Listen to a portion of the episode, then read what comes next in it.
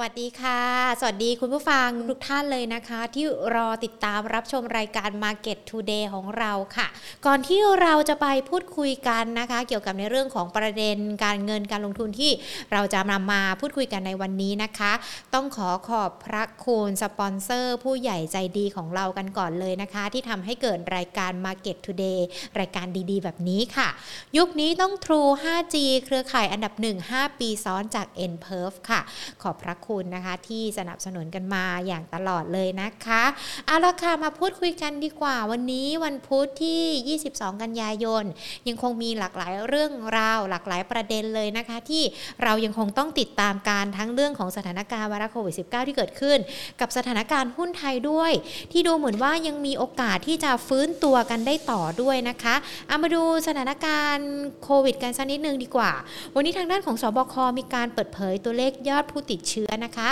รายใหม่ 11,252 ราย ตัวเลขเริ่มลดลงแบบนี้ เราก็เริ่มเห็นสัญญาณที่มันอาจจะอยู่ตัวชะลอตัวด้วยหรือเปล่าก็ยังถือว่าเป็นตัวเลขที่ปรับลดลงนะคะเริ่มใจชื้นขึ้นมาแล้วเนอะกับสถานการณ์นี้แต่ว่า ยอดผู้เสียชีวิตเนี่ยก็ยังคงหลักร้อยนะคะ141 รายค่ะ ก็ยังคงนะคะติดตามสถานการณ์การแล้วก็เร่งในเรื่องของการฉีดวัคซีนกันด้วยนะคะ ตอนนี้วัคซีนสะสมประมาณสัก 46 ล้านกันแล้วด้วยนะคะ มีการพูดคุยกันประเมินสถานการณ์กันว่าทางด้านของที่ประชุมสบคเขาก็อาจจะมีการ พูดคุยแล้วก็ปลดล็อกนะคะ อีกหลากหลายกิจกรรมเลย เดี๋ยวก็จะต้องมีการดูกันด้วยนะว่าจะเป็นอย่างไรกัน ส่วนตลาดหุ้นไทยดูสักนิดนึง หุ้นไทยนี่ก็ดูเหมือนว่าจะบวกขึ้นมามีโอกาสที่ปรับบวกกันได้นะคะ ช่วงเช้าเนี่ยบวกขึ้นมาได้ 1.68 จุด หรือว่าปิดกันไป 1,616.54 จุดนะคะ มูลค่าการซื้อขาย 41,153 ล้านบาทค่ะ ก็ยังคงแกว่งกรอบแคบๆนะ แล้วก็รอดูผลประชุมเฟดด้วยในค่ำคืนนี้ที่ทางอัตราดอกเบี้ยกันด้วย และในขณะเดียวกันเนี่ยมันมีปัญหาในเรื่องของ China Evergrande ที่ ในประเทศอื่นๆ เขาอาจจะมีความกังวลกัน แต่ว่าเอ๊ะทำไมตลาดหุ้นไทย ดูไม่ค่อยจะได้รับอิทธิพล หรือว่าปัจจัยลบจากปัจจัยจากในเรื่องของไชน่าเอเวอร์แกนด้วยเดี๋ยวเราจะพูดคุยกับนักวิเคราะห์กันด้วยนะคะ ส่วน 5 อันดับหลักทรัพย์ 10 อันดับหลักทรัพย์ที่เราเตรียมมากันเนี่ยก็จะดูว่ามีทั้งแดนบวกแดนลบสลับกันไปนะเดลต้าเนี่ยก็ยังคงความร้อนแรงนะ วันนี้ลดลงไป 480 บาท ส่วน SCB นะคะก็ปรับเพิ่มขึ้นมาได้ 110 บาทบวกขึ้นมา 2 33%วันนี้ทางด้านของไทยพาณิชย์เขามีการแจ้งออกหนังสือแจ้งจากกับทางด้านของตลาดหลักทรัพย์แห่งประเทศไทยกันด้วยนะคะว่า กรณีที่มีหนังสือพิมพ์ฉบับหนึ่งเนี่ยเขามีการเสนอข่าวเรื่องการแยกธุรกิจ leasing ทางด้านของธนาคารไทยพาณิชย์ขอชี้แจงนะคะว่า ธนาคารไม่ได้มีการให้ข่าวและข่าวดังกล่าวก็ไม่เป็นความจริงด้วยค่ะ และเดี๋ยววันนี้ช่วงเย็นๆนะคะ ทางด้านของคุณอาทิตย์นันทวิทยา CEO ของไทยพาณิชย์เขาก็จะมีการพบปะกับสื่อมวลชนก็น่าจะมีการพูดคุยกันหรือว่าเปิดโอกาสให้สอบถามกันในเรื่องนี้ด้วย ถ้าได้ความว่ายังไงเดี๋ยวหญิงก็จะนำมาเล่าให้ฟังกันด้วยนะคะเอาละค่ะดังนั้นคุณผู้ชมที่เข้ามานะทักทายกันสักนิดนึงดีกว่านะทางด้านของ YouTube นะคะ สวัสดีคุณฮาร์ชอบขายด้วยนะคะ เข้ามากันแล้ว คุณปอม คุณพีรพงศ์นะคะ คุณอาร์ตโลโพเซเว่นคุณดารณีค่ะ เข้ามากันแล้วกดไลค์นะคะ กดแชร์กันหรือว่าทักทายกันได้นะคะ ผ่านทางคอมเมนต์ของเรา มีหุ้นตัวไหนที่อยากจะให้นักวิเคราะห์ดูหรือว่าอยากจะพูดคุยกันในประเด็นอื่น ๆ ก็สามารถเข้ามากันได้นะคะ ส่วนทางด้านของ Facebook Money and Banking Channel ก็เช่นเดียวกันนะคะ ทักทายทุกๆท่านเลยนะคะ ที่เข้ามารับฟังรับชมกันแล้วด้วยนะคะ คุณนิรันนะคะ คุณขนุน คุณนราธรคุณธงชัย คุณสมรัก สวัสดีทุกๆท่านเลยนะคะอะ เพื่อไม่ให้เป็นการเสียเวลาเดี๋ยววันนี้เราพูดคุยกับนักวิเคราะห์กันเลยเนาะและอย่างที่หญิงบอกไปนะ ใครที่มีคำถาม เขียนคำถามกันไว้ได้เลยนะ เดี๋ยวเราจะได้สอบถามจากนักวิเคราะห์กันด้วยนะคะ เดี๋ยววันนี้เราจะมีการพูดคุยกันกับคุณกรพัฒน์วรเชษผู้อำนวยการฝ่ายวิจัย และบริการการลงทุนจากบริษัทหลักทรัพย์โนมูระพัฒนสินนะคะเดี๋ยวหญิงขอต่อสายหาคุณกรพัฒน์กันสักครู่ค่ะ เข้ามากันแล้วอย่าลืมนะคะ กดไลค์กดแชร์หรือว่าชอบคอนเทนต์ดีๆ แบบที่หญิงนำมาเสนอแบบนี้นะคะ อย่าลืมกดดาวให้กำลังใจกันด้วยเนาะจะได้มีแรงมีกำลังใจในการพูดคุยกันด้วยนะคะ ส่วนคุณผู้ชมที่อยากรู้ว่าหุ้นไทยเนี่ยมีโอกาสฟื้นตัวต่อด้วยหรือเปล่าหลังจากที่วันนี้มีแนวโน้มว่าจะปรับตัวดีขึ้น แต่ยังคงต้องติดตามในเรื่องผลการประชุมเฟดกันด้วยนะคะ ก็เดี๋ยวฟัง คุณกรพัฒน์พูดคุยกันกับในรายการของเรานี่แหละค่ะ เพื่อที่จะได้จัดสรรพอร์ตการลงทุนหรือว่าแม้แต่ในเรื่องของปรับพอร์ตการลงทุนของเราได้ด้วยนะคะเดี๋ยวยิงขออนุญาตต่อสายหาคุณกรพัฒน์กันอยู่ด้วย มีคุณผู้ชมเริ่มสอบถามตัวหุ้นกันมาแล้วนะ IRPC ถือยาวได้ไหมอะเดี๋ยวจะหยิบยกคำถามถามให้ คุณผู้ชมถามมาเป็นคำถามแรก ๆ เลยหญิงก็จะไล่เรียงกันไปเลยนะ ว่าใครเนี่ยเข้ามาถามคำถามแรกหญิงก็จะพยายามไล่ให้ครบทุกๆคนเลยนะคะเดี๋ยวรอสายคุณกรพัฒสักครู่หนึ่งดีกว่าเนาะ อ่าเดี๋ยวยิงลองกดสายหาคุณกรพัฒน์ใหม่อีกรอบหนึ่งนะคะ ส่วนคุณผู้ชมที่เราติดตามการอย่างที่บอกไปค่ำคืนนี้เนี่ยมีเรื่องของการประชุมของเฟดกันด้วยนะ ดังนั้นก็ต้องติดตามกัน เพราะว่ามันจะมีผลต่อในเรื่องของทั้งเงินเฟ้อทั้งในเรื่องของอัตราดอกเบี้ยกันด้วยนะคะ ก็ยังคงต้องติดตามกัน แล้วก็ขณะเดียวกันในบ้านเราเนี่ยก็ยังคงมีสถานการณ์ต่างๆ ที่เกิดขึ้น ถึงแม้ว่าเราอาจจะมีมาตรการต่างๆออกมา การขยายเพดานหนี้ของภาครัฐที่ท่านนายกรัฐมนตรีออกมานะคะ บอกไปเนี่ยเขาก็มีการพูดคุยกันในประเด็นนี้กันแล้วด้วย แล้วก็ดูเหมือนว่าตลาดจะตอบรับกันแล้วด้วยนะคะ ดังนั้นเลยไม่น่าจะมีความกังวลใจอะไรที่มันจะก่อให้เกิดปัญหาในเรื่องนี้กันด้วยนะคะในเรื่องของเฟดกับอดอกเบี้ยก็เช่นเดียวกันเนาะหลาย ๆ คนก็มองว่าเอ๊ะท้ายที่สุดแล้วมันจะเป็นยังไงการปรับลด QE การปรับขึ้นอัตราดอกเบี้ยเนี่ยมันจะมีมากน้อยอย่างไรกันบ้างนะคะอะเดี๋ยวขออนุญาตให้ทีมงาน ไลน์บอกคุณกรพัฒสักนิดนึงเนาะว่าเดี๋ยวหญิงจะโทรไปเนาะเพราะว่าคุณกรพัฒอาจจะยุ่งอยู่ด้วยนะคะ ในช่วงนี้เดี๋ยวรอกันสักครู่หนึ่งนะคะ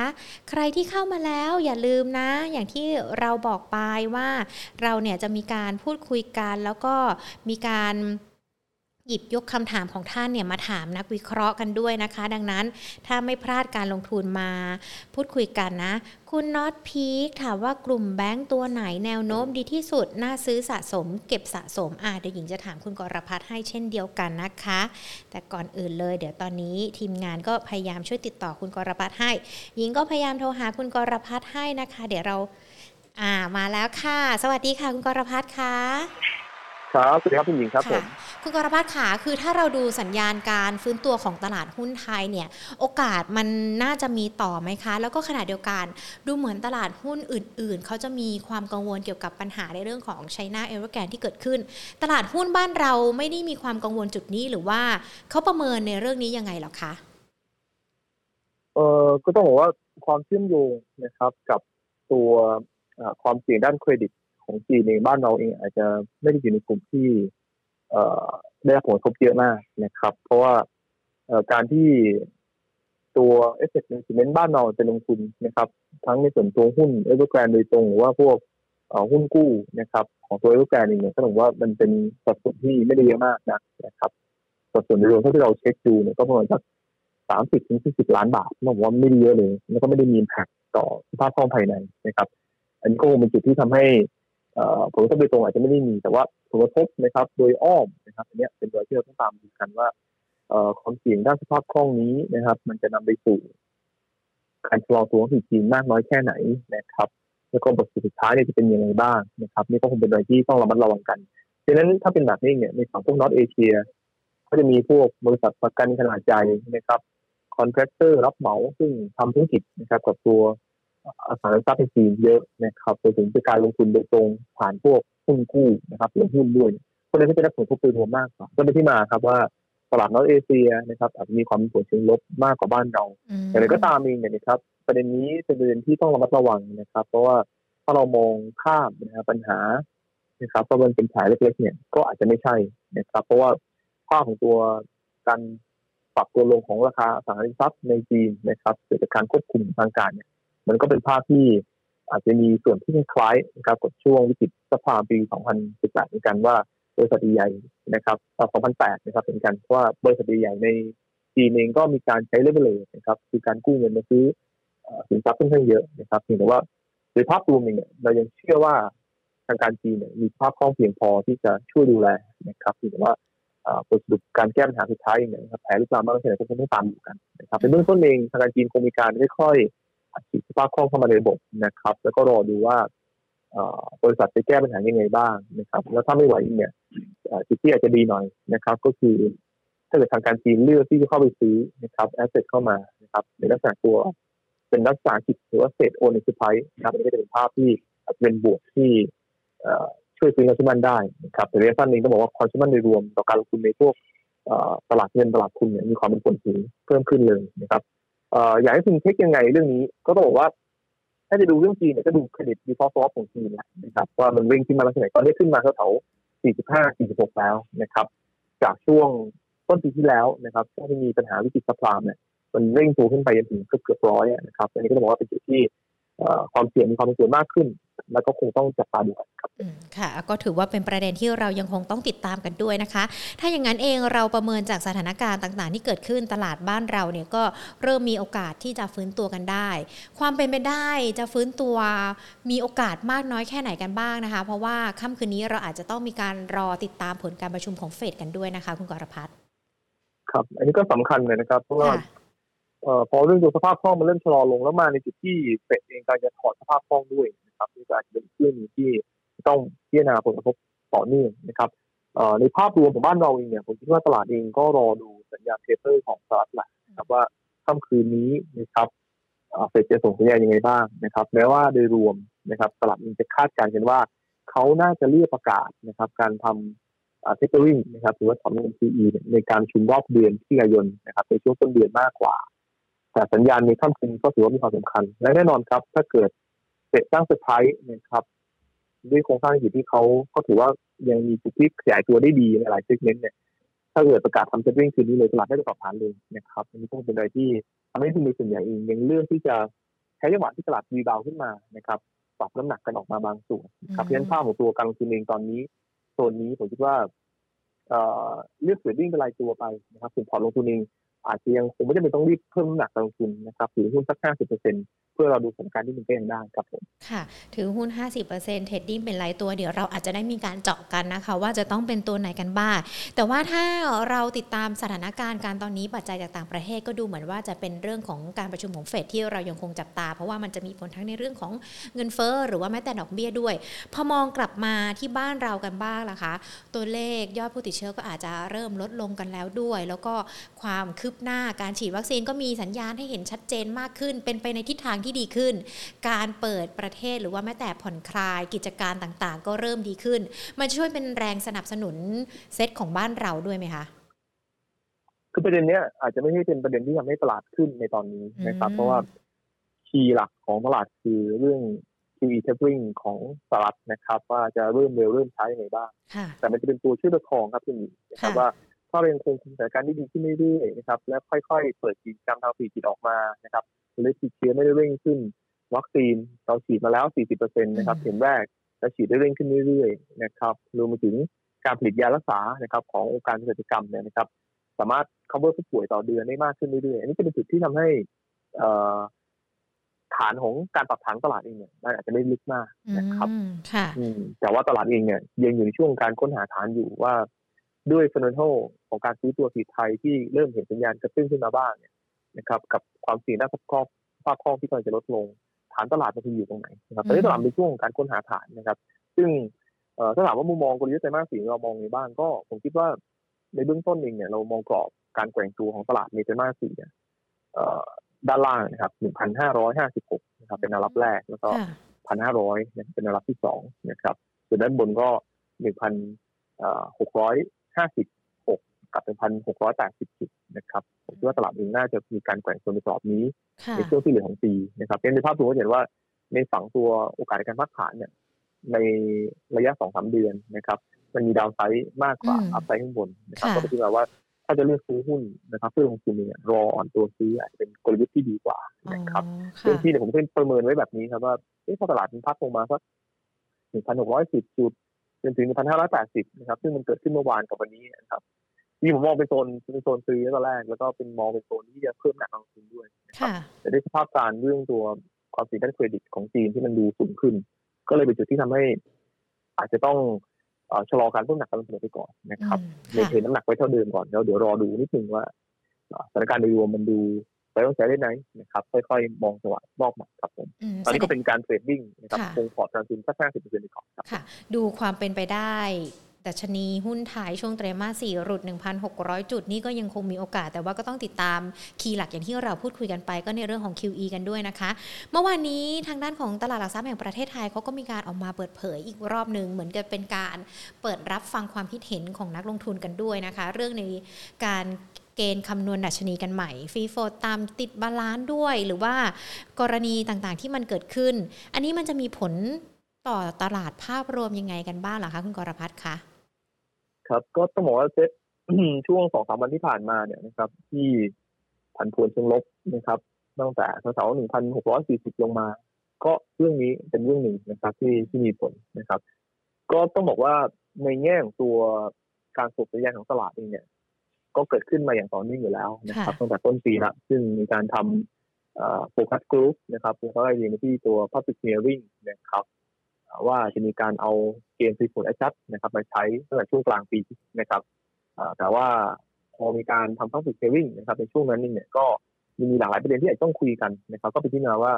ทางการก็เลือกชะลอการใช้ไปก่อนนะครับ แล้วก็ลากมาจนถึงช่วงปลายปีนี้ก็เป็นจุดที่ผมคิดว่าทางการเองนะครับเป้าหมายในเหมือนเดิมก็คืออยากจะทำให้ตัวดัชนีของบ้านเรานะครับสำหรับพวกกองทุนประเภทอินเด็กซ์ฟันหรือองค์การดัชนีเนี่ย มันมีประสิทธิภาพทั้งในเชิงปริมาณ แล้วก็เชิงคุณภาพมากยิ่งขึ้นนะครับ ก็เป็นที่มาว่าถ้ามันมีจุดอ่อนด้านไหนเขาก็อาจจะพยายามปรับเปลี่ยนนะครับเพราะฉะนั้นในเชิงปริมาณเองเนี่ยแน่นอนครับหุ้นที่มี market cap ขนาดใหญ่ถือว่าตอบโจทย์สภาพคล่องสูงถือว่าตอบโจทย์นะครับ แล้วก็สภาพคล่องสูงอย่างเดียวเนี่ยไม่พอนะครับ มันต้องมี free float ที่เพียงพอให้สำหรับการเบรกน้ำหนักด้วยนะครับมันก็เลยเป็นจุดที่ผมคิดว่า ตรงนี้นะครับน่าจะได้รับการแก้ไขแน่ๆเพราะฉะนั้นเกณฑ์คือส่วนอาจารย์ผมคิดว่านำมาใช้แน่ๆนะครับส่วนฝั่งตัวเชิงปริมาณเชิงคุณภาพอีกเรื่องหนึ่งก็คือบางครั้งเนี่ยนะครับหุ้นบางตัวนะครับมันอาจจะมีลักษณะการซื้อขายผิดปกตินะครับหรือว่าร้อนแรงนะครับในบางช่วงบางตอนจากการเก็งกำไรมากเกินไปนะครับทางการก็พยายามจะดูว่าเอ๊ะมันจะ adjust รงนี้ยังไงได้บ้างนะครับก็เท่าที่ดูมาก็อาจเห็นเกณฑ์ในเรื่องตัวเกณฑ์ cash balance หรือว่าพวก trading อะไรพวกนี้ ก็จะคุมหุ้นนี่อาจจะมีการเก็งกำไรล่วงหน้ามากเกินไปนะครับแล้วก็มันไม่แน่นอนว่าภาพตัวราคาหุ้นที่ขึ้นมาเนี่ยมันจะโอเคได้มากน้อยแค่ไหนนะครับเรื่องตรงนี้ก็เลยจะเอามาในกระบวนการคัดเลือกหุ้นนะครับ ในขาที่เดิมทีหุ้นที่จะมีสภาพคล่องผ่านเกณฑ์9ใน 2 เดือนนะครับดูเฉพาะตัว turnover นะครับของจำนวนหุ้นหมุนรายเดือนนะครับ กับตัวมูลค่าการซื้อขาย ของหุ้นตัวนั้นเทียบกับมูลค่าการซื้อขายตลาดผ่านเกณฑ์นะครับแต่ถ้าหุ้นตัวนั้นเองบังเอิญนะครับไปติดเกณฑ์ trading alert level หนึ่งไปขึ้นไปนะครับหรือว่าแค่ละเลเวลหนึ่งขึ้นไปเนี่ยเดือนนั้นเขาจะไม่คิดให้นะครับ เพราะฉะนั้นถ้าหุ้นไทยติดแคปร้านบ่อยๆก็หมายความว่าโอกาสที่คุณจะผ่านก้าในสองเดือนยิ่งน้อยลงไปอีกนะครับยกง่ายๆถ้าเกิดหุ้นตัวหนึ่งติดเทรดดิ้งอเลอร์นะครับหรือว่าการร้านมาสามเดือนเนี่ยนะครับก็หมายความว่าโอกาสที่คุณหญิงจะทำตัวเองให้อยู่ในเขาเรียกว่าอะไรอะ ผ่านเกณฑ์ของตลาดได้เนี่ยก็คือเก้าในเก้านะครับเพราะเดือนเดือนคุณหายไปแล้วสามเดือน ผมอธิบายแบบง่ายๆนะเพราะนี้จะเข้าใจภาพเลยว่าอ๋อโอเคถ้าอย่างนี้เราน่าจะได้อินเด็กซ์ใหม่ที่มีภาพนะครับที่น่าจะตอบโจทย์สำหรับการสมุยการระยะยาวมากขึ้นว่าตอนนี้เองต้องต้องยอมรับนะครับว่าเป็นของการลงทุนของโลกเนี่ยนะครับการลงทุนตามอินเด็กซ์เนี่ยนะครับมันมีตัวตอบโจทย์ของคนหมู่มากนะครับมากยิ่งขึ้นเลยและความนิยมมากขึ้นเรื่อยๆว่าท้ายสุดเองเนี่ยการลงทุนล้อในผลแทนตลาดนีก็จะให้ ความมั่งคั่งนะครับ แล้วก็เวลยาวให้คนไปสู่เป้าหมายการลงทุนได้นะครับดีนะครับไม่แพ้พวกกองทุนประเภทเดิมๆเนี่ยพวกแอคทีฟฟันซึ่งสามารถเลือกหุ้นได้เองนะครับตามกลยุทธ์ตามตีมไปนะครับ ก็เลยเป็นจุดที่ทำให้ภาพตรงนี้เองน่าจะเกิดขึ้นเผื่อคุณยิงถามว่าไอ้หุ้นแบบนี้จะทบตลาดไหมแน่นอนครับ การปรับเปลี่ยนกฎเกณฑ์นะครับ น้ำหนักของหุ้นมันเปลี่ยนไปมันก็จะมีหุ้นบางตัวที่มีความเสี่ยงจะถูกลดน้ำหนักด้วยที่ขอออกนะครับ ถ้าเกณฑ์ใหม่ถูกนำมาใช้ มันก็จะมีการปรับน้ำหนักกันล่วงหน้านะครับพอตลาดมีการปรับล่วงหน้าเสร็จแล้วปุ๊บพอประกาศจริงนะครับ ว่าประกาศออกมาใช้จริงเป็นไปตามนั้นนะครับอีแพคโดยรวมก็อาจจะน้อยลงครับผมค่ะพอเราดูกันเนี่ยมันอาจจะทำให้หุ้นที่ก่อนหน้านี้เทรดบือหวา มันได้รับผลกระทบ หรือว่าแม้แต่นักลงทุนจะต้องระมัดระวังมากยิ่งขึ้น อันนี้หญิงขออนุญาตถามคุณกรพัฒน์ว่า ก่อนหน้านี้เราจะเห็นแหละการเทรดหุ้นที่หวือหวา อย่างตัวเดลต้าเป็นต้นนะ พอมีเกณฑ์อันนี้ออกมาแล้วถ้าเขามีการบังคับใช้จริง ราคาหุ้นของเดลต้ามันก็จะลดลงแบบนี้ถูกต้องไหมคะ และนักลงทุนอาจจะต้องระมัดระวังการลงทุนมากยิ่งขึ้นด้วย ครับ คือถ้าเกิดเป็นอืม fully adjust นะครับ คือปรับทีเดียวเลยนะครับค่ะ ตามน้ำหนักแล้วก็กระบวนการคัดเลือกใหม่เลย ถ้าสมมติว่าทางการประกาศใช้เอ่อรอบนะครับสำหรับครึ่งแรกของปีหน้านะครับนั่นหมายความว่ากฎเกณฑ์จะประกาศออกมาก่อนต้นเดือนธันวาคมแน่ๆนะครับ แล้วก็ประกาศรายชื่อหุ้นชุดใหม่กลางเดือนธันวาคมอย่างเงี้ยเอ่อหุ้นพวกเนี้ยจะผันผวนนะครับ จนถึงช่วงที่มีการอาจจะน้ำหนักนะครับอืมก็หมายความว่าอาจจะลากยาวถึงสิ้นปีครับค่ะอะก็ต้องระมัดระวังการลงทุนด้วย แล้วก็ติดตามสถานการณ์นะคะ แล้วก็ข่าวจากตลาดหลักทรัพย์แห่งประเทศไทยกันด้วยนะคะ ว่าท้ายที่สุดแล้วจะเป็นอย่างไรกันบ้าง จะมีชุดหุ้นตัวไหนที่อาจจะได้รับประโยชน์หรือว่าเสียประโยชน์กันบ้าง แล้วหุ้นที่อย่าง Big Cap หรือว่าหุ้นที่น่าจะได้ผลดี จะเป็นกลุ่มไหนกันบ้างเหรอคะ ครับ คือถ้าเป็นเป็นเกณฑ์ตามนี้นะครับอืมเท่าที่ผมดูเบื้องต้นยังไม่ได้พูดถึงว่าตัวไหนจะมีการเข้าใหม่แล้วกันนะครับค่ะเอาเฉพาะน้ำหนักเดิมก่อน ก็ถ้ามีการปรับแก้ในเรื่องตัวฟีโฟดแอจัดนะครับหุ้นกลุ่มที่โครงสร้างใหม่นะครับ เป็นกลุ่มที่ได้ประโยชน์เชิงบวกก็จะเป็นกลุ่มธนาคารนะครับ ซึ่งฟีโฟดอาจจะค่อนข้างเยอะนะครับค่ะแต่อะไรก็ตามเองประเด็นนี้ต้องตามดูนิดหนึ่งเหมือนกันนะครับว่าเอ่อทางการนี้เขาก็ก็เข้าใจนะว่าเอ่อนิยามของว่าฟีโฟดเดิมเนี่ยมันอาจจะ ไม่ตอบโจทย์นะครับเอ่อการลงทุนยุคใหม่ทั้งหมดนะครับ อาจจะมีค่ะการพิจารณาเพิ่มเติมในเรื่องตัวนิยามนะครับในช่วงถัดไปได้ดังนั้นคนที่เสียประโยชน์เองก็อย่าเพิ่งไม่ใช่เรียกว่าเสียประโยชน์ คนที่เสี่ยงที่จะถูกลดน้ำหนักอ่านนะครับ ก็อย่าค่ะเพิ่งเอ่อน้อยใจไปนะครับ ผมคิดว่าเกณฑ์ก็อาจจะดูให้ครอบคลุมมากขึ้นนะครับ ในเรื่องตัวเอ่อคำว่า free float จริงๆเนี่ยควรจะคิดนะครับกลุ่มไหนนะครับ strategic partner คิดไหมอะไรยังไงบ้างนะค่ะครับ แล้วก็ในขาของตัว กลุ่มธนาคารเองเป็นกลุ่มแรกที่น้ำหนักเองเนี่ยน่าจะเพิ่มขึ้นนะครับอืมแล้วก็รองลงมาจะเป็น con mat นะครับ healthcare อืม property นะครับอันเนี้ยเป็นสี่ sector ที่น้ำหนักเพิ่มส่วนน้ำหนักที่ลดลงนะครับ ก็จะเป็น energy energy เราก็ทราบกันดีว่าก็จะเป็นขาพวกเอ่อหุ้นเอ่อในหมวดของตัวพวกโรงไฟฟ้านะครับแล้วก็อิเล็กทรอนิกส์ก็จะเป็นตัวเดลต้าเป็นหลักเลยนะครับค่ะ transportation ก็จะเป็นตัว AOT ที่น้ำหนักอาจจะลดลงมาบ้างนะครับดังนั้นถ้าเดินเด่นมาใครที่ได้ประโยชน์ หรือว่ามีโอกาสที่จะถูกเพิ่มหนัก ก็จะเป็น BBL SCB นะครับปูนซีเมนต์ไทย K-Bank BDMS CPALL นะครับ แล้วก็รวมไปถึงพวกเอ่อหุ้นอย่างตัว KCE นะครับอืมพวก BTS พวกนี้นะครับค่ะส่วนตัวที่น้ำหนักอาจจะลงนะครับ ก็อาจจะเป็นตัวเดลต้านะครับ อันนี้อาจจะเสี่ยงถ้าเป็นเกณฑ์ใหม่ประกาศมาก็อาจจะเสี่ยงที่จะถูกถอดออกด้วยนะครับค่ะแล้วก็มี AOT Gulf OR นะครับ Advance SCTP นะครับอืมนี่เป็นกลุ่มหลักๆครับผมอืมเดี๋ยวพอเกณฑ์ใหม่มีการประกาศออกมาอย่างชัดเจน แล้วเดี๋ยวเราพูดคุยหัวข้อเจาะลึกในเรื่องนี้เพิ่มเติมกันด้วยนะคะคุณกรพัฒน์คะเพราะว่าเชื่อว่านักลงทุนอาจจะอยากจะเข้ามาทำความรู้จักกับเกณฑ์ใหม่ให้เพิ่มมากยิ่งขึ้นด้วย ถ้าอย่างนั้นเองเรามองภาพในปัจจุบันนี้กันก่อนดีกว่าค่ะ พอเรามองว่าตลาดหุ้นเนี่ยรอในเรื่องของผลการประชุมของเฟดด้วย หรือว่าแม้แต่ไตรมาสสี่ก็มีโอกาสที่จะแกว่งลงมาได้ด้วยนะคะธีมการลงทุนที่เหมาะสมนอกจากจะหุ้น 50%ของพอร์ตแล้วยังมีรูปแบบอื่นด้วยไหมคะ ครับก็ทีมจริงๆผมยังวางทีมระยะยาวเหมือนที่เคยแนะนำลงทุนในช่วงอืมต้นไตรมาสสามนะครับค่ะว่ากระแสของตัวหุ้นเอ่อเทคโนโลยีนะครับสมัยใหม่เนี่ยยังเป็นอะไรที่มีโอกาสเติบโตระยะกลางระยะยาวนะครับเพราะฉะนั้นบ้านเราเองก็จะมีสอง sector หลักๆหนึ่งก็คือ ICT นะครับ ซึ่งหลาย ๆ ตัวก็พ้นจุดในการลงทุนแล้วก็ เริ่มมองหาโอกาสนะครับพัฒนา content ใหม่ๆ หรือว่า new S curve นะครับยุคไปในธุรกิจใหม่ๆนะครับอย่างเช่นตัว digital lending ซึ่งเราก็เห็นว่าไอ้การเป็น strategic partner กันเอ่อเป็นเอ่อร่วมทุนกันระหว่างตัว Advance กับตัวเอ่อ SCB เขาเริ่มเกิดขึ้นมานะครับค่ะอีกส่วนหนึ่งก็จะเป็นตัว semiconductor นะครับส่งออกบ้านเราก็จะได้ประโยชน์ตรงตรงนี้นะครับเพราะฉะนั้นหุ้นอย่างตัว Advance True นะครับ KCE พวกเนี้ยผมคิดว่าค่อนข้างมีความน่าสนใจนะครับเอ่อถัดมาอีกกลุ่มหนึ่งที่ผมคิดว่า ยาวๆเองก็ ก็น่าสนใจนะครับ ในภาพที่เป็นบวกในเรซันเนี่ยจะมีความผันผวนบ้างก็คือกลุ่มโรงไฟฟ้านะครับค่ะเอ่อ trigger เรื่องหนึ่งที่อยากให้นักลงทุนตามนะครับเราเพิ่งออก report กลยุทธ์รายไตรมาสไปเมื่อวานนี้นะครับเอ่อวันที่ 26 กันยานะครับ ก็จะเป็นการเลือกตั้งของเยอรมนีนะครับ ซึ่งตอนนี้เองเนี่ยคะแนนนิยมของตัวพรรค SPD นะครับ ซึ่งเป็นพรรคร่วมรัฐบาลกับแองเจล่าเมอร์เคลนะครับค่ะหรือพรรค CDU เนี่ยนะครับกำลังมีคะแนนนิยมเพิ่มขึ้นมา เช่นเดียวอีกพรรคหนึ่งซึ่งหวังได้คะแนนนิยมไม่ถึง10%นต์นะครับตอนนี้เร่งขึ้นมาเกือบๆ20%ก็คือพรรคกรีนนะครับคือถ้าบังเอิญว่าสองพรรคเนี้นะครับซึ่งคะแนนนิยมเพิ่มขึ้นเรื่อยๆเนี่ยได้คะแนนสูงแล้วรวมกันจะตั้งรัฐบาลได้นะครับเอ่อมันจะมีนโยบายหนึ่งที่เราคิดว่าจะเป็นบวกนะครับ ต่อพวกหุ้น green energy นะครับพวก EV relay ทั้งหลายนะครับเพราะว่านโยบายของพรรคกรีนนะครับเขาอยากจะทำให้ ภาพของตัวภาวะล้อมดีขึ้นเรื่อยๆนะครับเร็วกว่าที่ยุคสมัยของแองเจล่าเมอร์เคลนะครับเพราะฉะนั้น net zero carbon เองเนี่ยอยากให้จบภายในปี 2030 เลยนะครับอันนี้ก็บอกว่าเป็นนโยบายที่ค่อนข้าง aggressive มากส่วนพรรค SPD เนี่ย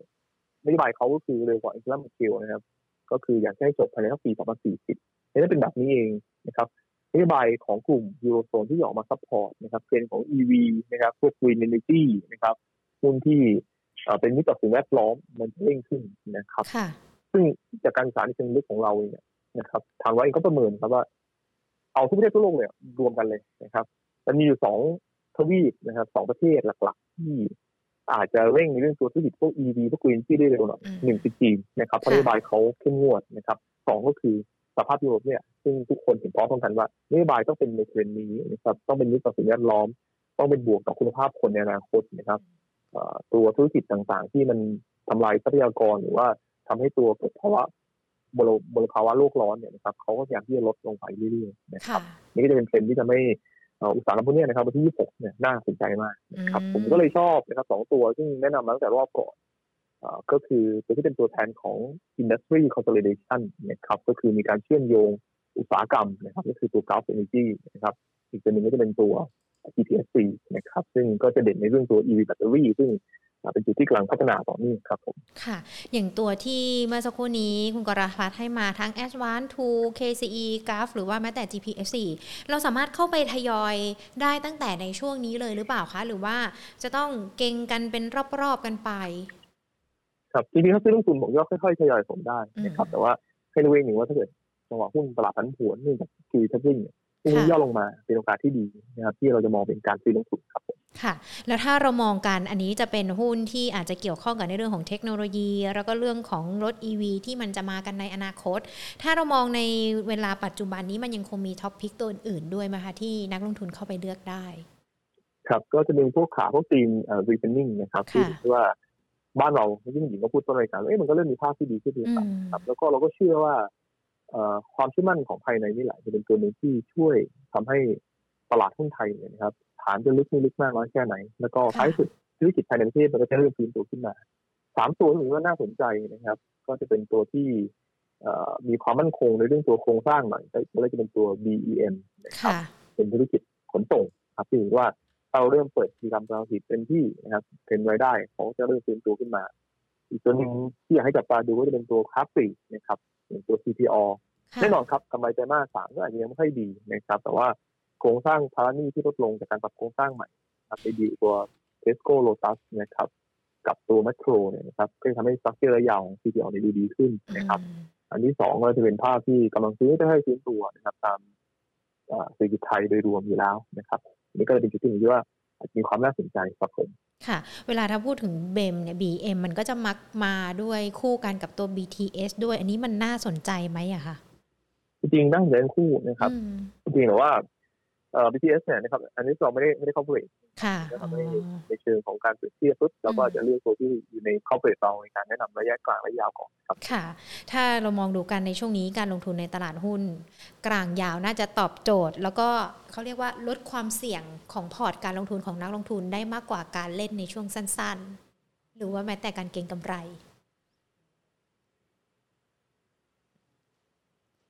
คุณกรพัฒน์คะ ครับผมพอดีสัญญาณหายไปนิดนึงใช่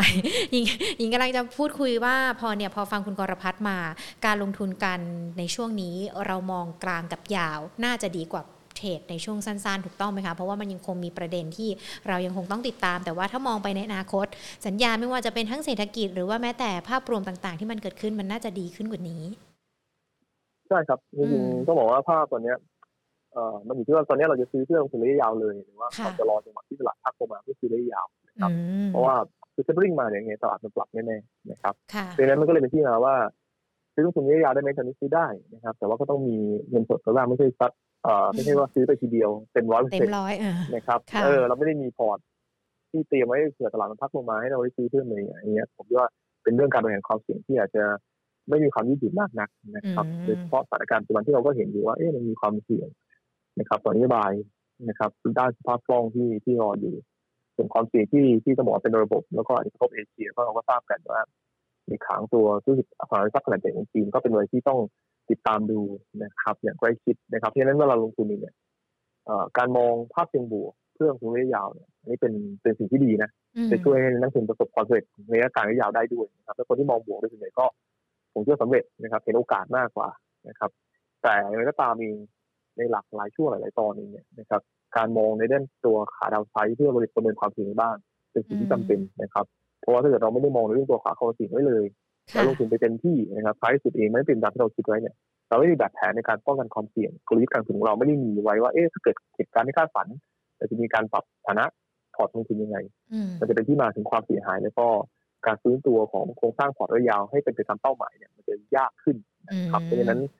ลงทุนเนี่ยนะครับ สิ่งสำคัญก็คือมีวินัยนะครับ มีเป้าหมาย แล้วก็รู้ความเสี่ยงตัวเองนะครับ และอยู่กับตลาดให้ ยาวนานและโตเป็นตลาดให้ได้ครับผมค่ะก็ถือว่าเป็นคำแนะนำนะคะ แล้วก็เป็นมองมุมมองภาพรวมตลาดที่คุณกรพัฒน์แนะนำกันมาด้วยนะคะ คุณกรพัฒน์คะหญิงอยากจะขอหยิบยกคำถามที่คุณผู้ชมดูเรากันอยู่นะคะ ไม่ว่าจะเป็นทั้ง Facebook หรือว่า YouTube Live ที่สอบถามกันมานะคะ มีคุณผู้ชมท่านหนึ่งสอบถามมาคุณนรินบอกว่า สงสัยในตัวหุ้นอีชิจังทำไมราคามันไม่ขยับเลยล่ะคะในช่วงนี้ ครับก็ต้องบอกว่ากลุ่มกลุ่มเครื่องดื่มช่วงนี้นะครับ ต้องบอกว่า แทบไม่ได้ไปไหนกันโดยส่วนใหญ่นะครับ แล้วก็มีโมตัมที่เป็นไปตามภาวะตลาดนะครับ ประเด็นหลักเรื่องแรกก็คือเรื่องตัวอุตสาหกรรมพวกการบริโภคภายในโดยภาพของตัวเออร์เน็งก็ถือว่าซอฟลงมานะครับ ตามสัญญาณของตัวโควิดในทีที่แพร่ระบาดรุนแรงอันที่สองในเรื่องตัวกระแสนะครับ ของตัวผลิตกัญชงกัญชาเนี่ยนะครับ มันดูเหมือนว่าจะแผ่วลงนะครับ แล้วก็หลาย ๆ ค่ายก็ยังไม่มีการประกาศว่าเอ๊ะโปรดักต์ นะครับ ที่มีส่วนผสมของ TSC CBD นะครับ ซึ่งทางการกำหนดสัดส่วนให้ผสมในอาหารได้แล้วเนี่ยจะออกมาเมื่อไหร่นะครับในรุ่นพวกนี้เองเนี่ยผมว่ามันรอ catalyst ปัจจัยหนุนนะครับเรื่องแรกก็คือกำไรต้องมาต้องฟื้นนะครับ อันที่สองก็คือ product ใหม่ออกมาเนี่ยจะปังไหมนะครับ ก็ตามดูกันในภาพรวมถามว่าอีซีเองจะเป็นหุ้นที่ราคาลงมาแถวๆนี้มันพอที่จะซื้อลงทุนได้ไหม เอ่อหุ้นมันก็เป็น sideway ภาพที่เราเห็นกันนะครับกรอบผมคิดว่าเขาอยู่ในกรอบนะ 11 บาทบวกลบเป็นฐานนะครับ แล้วก็แนวรับหลักอยู่ที่ 10 บาท 50 นะครับ แล้วก็มูลค่าพื้นฐานอยู่ที่ 12 บาท 80 ก่อนครับสำหรับตัวอิชิก็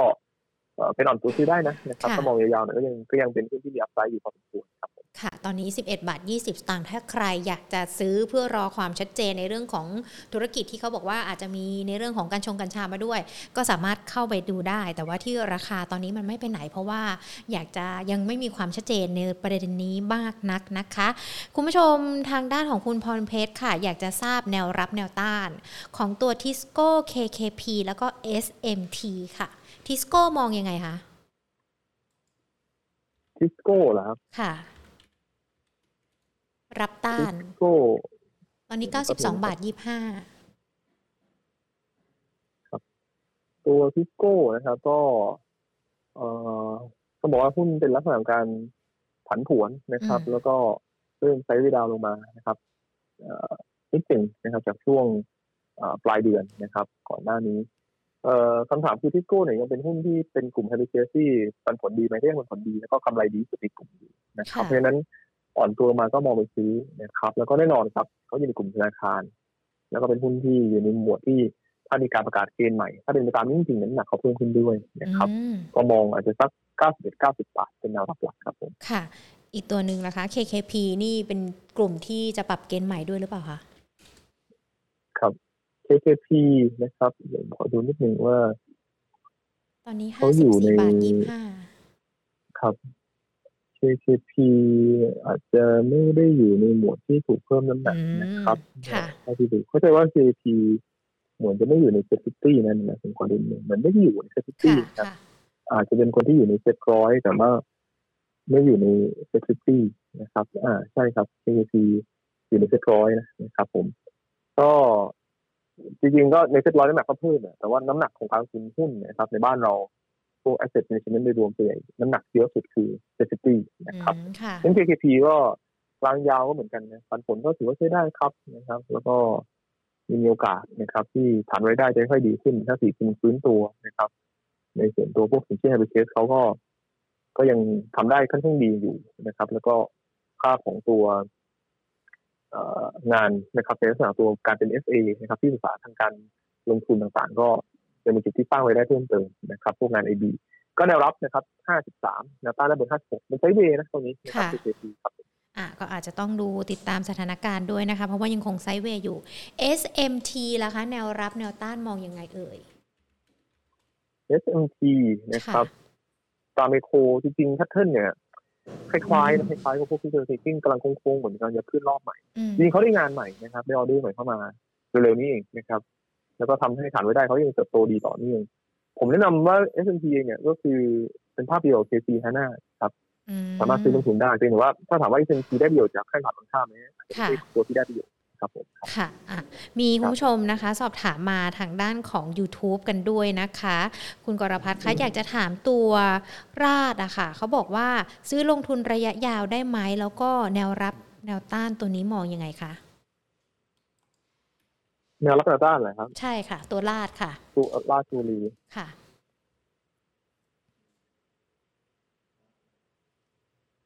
ก็แนวต้านก็46.25นะครับ แนวรับก็44.75นะครับ ก็ยังเป็นเป็นไซด์เวย์แต่ว่าการไซด์เวย์ที่ต่ำกว่าเส้นค่าเฉลี่ยเนี่ยมันก็เป็นภาพที่บ่งชี้ว่าหุ้นยังอยู่ในโซนต่ำนะครับหรือว่าอยู่ในโซนของการ เอ่อยังไม่สร้างแพทเทิร์นขึ้นที่ชัดเจนมากนักนะครับที่แบบนี้แล้วกันครับผมค่ะ IRPC ถือยาวได้ไหมคะ ถ้าอยากจะถือ ครับที่ IRPC เนี่ยเป็นตัวหนึ่งที่เอ่อมีโอกาสที่ดีนะครับ ในในไซเคิลนี้นะครับโดยเฉพาะสถานการณ์ที่ราคาน้ำมันมันเริ่มพีคแล้วลดระดับลงมาเนี่ย IRPC ควรจะเป็นตัวหนึ่งที่ได้ภาพประโยชน์เชิงบวกนะครับเพียงแต่ว่าเอ่อหุ้นนะครับ มันอยู่ในภาวะที่ตลาดเองมันไม่ค่อยดีนะครับ ตอนนี้ตลาดมันค่อนข้างจะผันผวนในเชิงลบ เพราะฉะนั้นเองเนี่ยถามผมก็เป็นนักทุนนะครับซื้อลงทุนได้นะครับ ผมชอบธุรกิจพลังงานขั้นกลางขั้นปลายนะครับ มากกว่าขั้นต้นอยู่ก็แนวรับนะครับสามบาทแปดสิบหกนะครับไปถึงสามบาทหกสิบหกกรอบนี้ไม่น่าหลุดครับผมค่ะ ตัวกันกุลล่ะคะ มองยังไงกันบ้าง ตัวกันกุลนี่มีทั้งคุณผู้ชมที่ดูทั้ง YouTube นะคะ แล้วก็ Facebook สอบถามมาเป็นตัวเดียวกันเลยนะคะ ถามมาหลายท่านเหมือนกัน หลายคนก็จะถามกันคุณนะครับเอ๊ะเมื่อไหร่มันจะวิ่งขึ้นแรงๆอีกทีเพราะว่าไซด์เวย์นะครับเวย์สี่บาทหกสิบถึงสี่บาทแปดสิบสี่บาทเก้าสิบมาระยะหนึ่งแล้วหุ้นเนี่ยนะครับเราเห็นรอบของการเร่งตัวจากสามบาทหกสิบขึ้นมาถึงโซนห้าบาทก่อนหน้านี้เกิดจากแผนธุรกิจในเรื่องตัวการทำกัญชงนะครับ แบบออร์แกนิกนะครับ ก็พยายามที่จะพัฒนา ตัวนี้ก็เราบอกว่าถ้าจะไปจากตรงนี้อี กก็รอดูนี่แหละนะครับ ว่าการผลิตกัญชงนะครับ มัน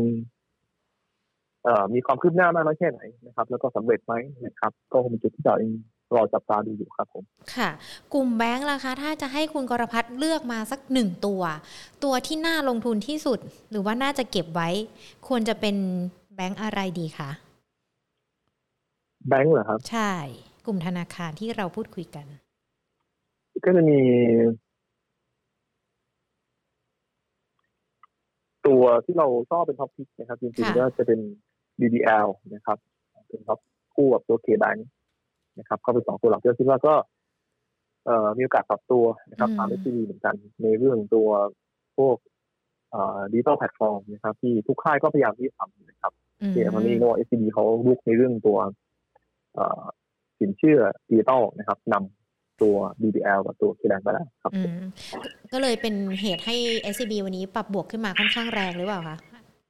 ใช่ใช่ครับผมถูกครับผม อืมค่ะเอ่อ GPSC กับ BCPG คุณกรพัฒน์มองว่าตัวไหนน่าลงทุนมากกว่ากันคะ หรือว่าถ้าจะเลือกเนี่ยควรเลือกตัวไหนดี คุณอยากจะรวยต้องลงทุนถามมา ครับเอ่อจริงๆ ตัวหลีดนะครับตัวหลีดต้องบอกว่ามันจะเป็นตัว GPSC นะครับ ซึ่งช็อตเทอม GPC มันโดนเรื่องอะไรก็โดนเรื่อง unplanned shutdown ก็ทำให้หุ้นมันย่อลงมานะครับที่ผมมองไปซื้อยาวดีนะครับส่วน BCPG เป็นหุ้นที่เวอร์ชันถูกกว่านะครับ แล้วก็รอ upside ในเรื่องตัว M&A นะครับ ซึ่งอันนี้มันเงียบๆอยู่ก็ต้องรอดูนิดนึงก็สองตัวสามารถซื้อลงทุนได้ครับ แต่ถ้าถามว่าใครเป็นตัว lead ก็ต้องบอกว่า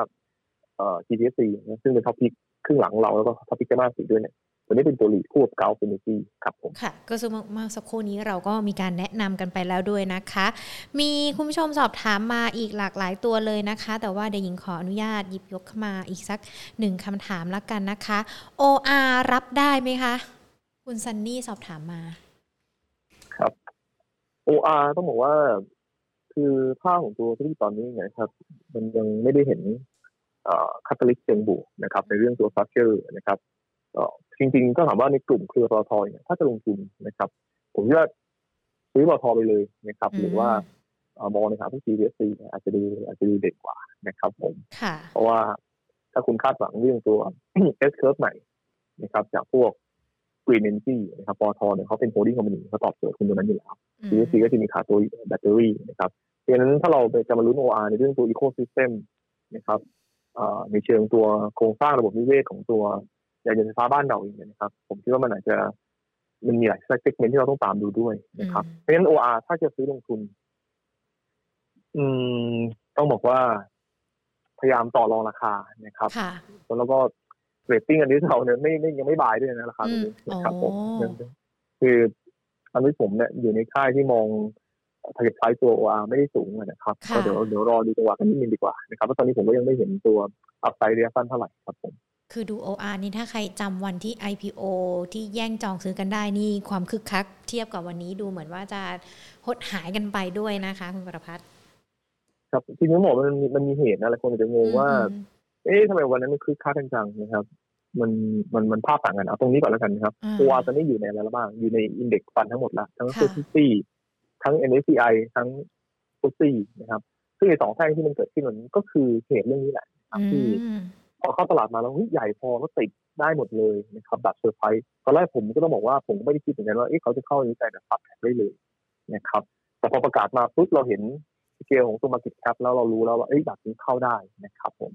เองก็เลยเป็นที่มาว่าภาพมันก็จะเป็นการที่เล่น index fund นะครับ ก็ดึง position เข้าไป แต่พอถึงที่นี้เนี่ยพอเข้า index fund หมดแล้วจุดที่เป็น catalyst ในเรื่องตัวปัจจัยพิเศษมันไม่มีก็ ต้องเป็นเรื่อง earning momentum เป็นหลักเลยนะครับเพราะฉะนั้นก็เลยเป็นจุดที่ทำให้ OR เองก็อาจจะแผ่วๆมานิดนึงว่าโควิดไอทีนะครับจะพบในเรื่องตัวเทนรายได้เขาอยู่แล้วนะครับฟ้ามันดีนะครับถ้าคนไม่ค่อยออกจากบ้านนะครับ ยอดขายกาแฟนะครับ ยอดขายตัวน้ำมันสำเร็จรูปโดยรวมมันก็ก็ชะลอลงนะครับนี่จะเป็นภาพภาพปกติที่เราพอเข้าใจกันได้ส่วนอีกเรื่องหนึ่งก็เป็นเรื่องตัว free float adjust เนี่ยเราทราบดีว่า เอ่อ OR ก็ถือว่าเป็นตัวหนึ่งที่ float เองอาจจะไม่เยอะมาก น้ำหนักโดยรวมถ้าประกาศใช้ก็ทีมกลุ่มที่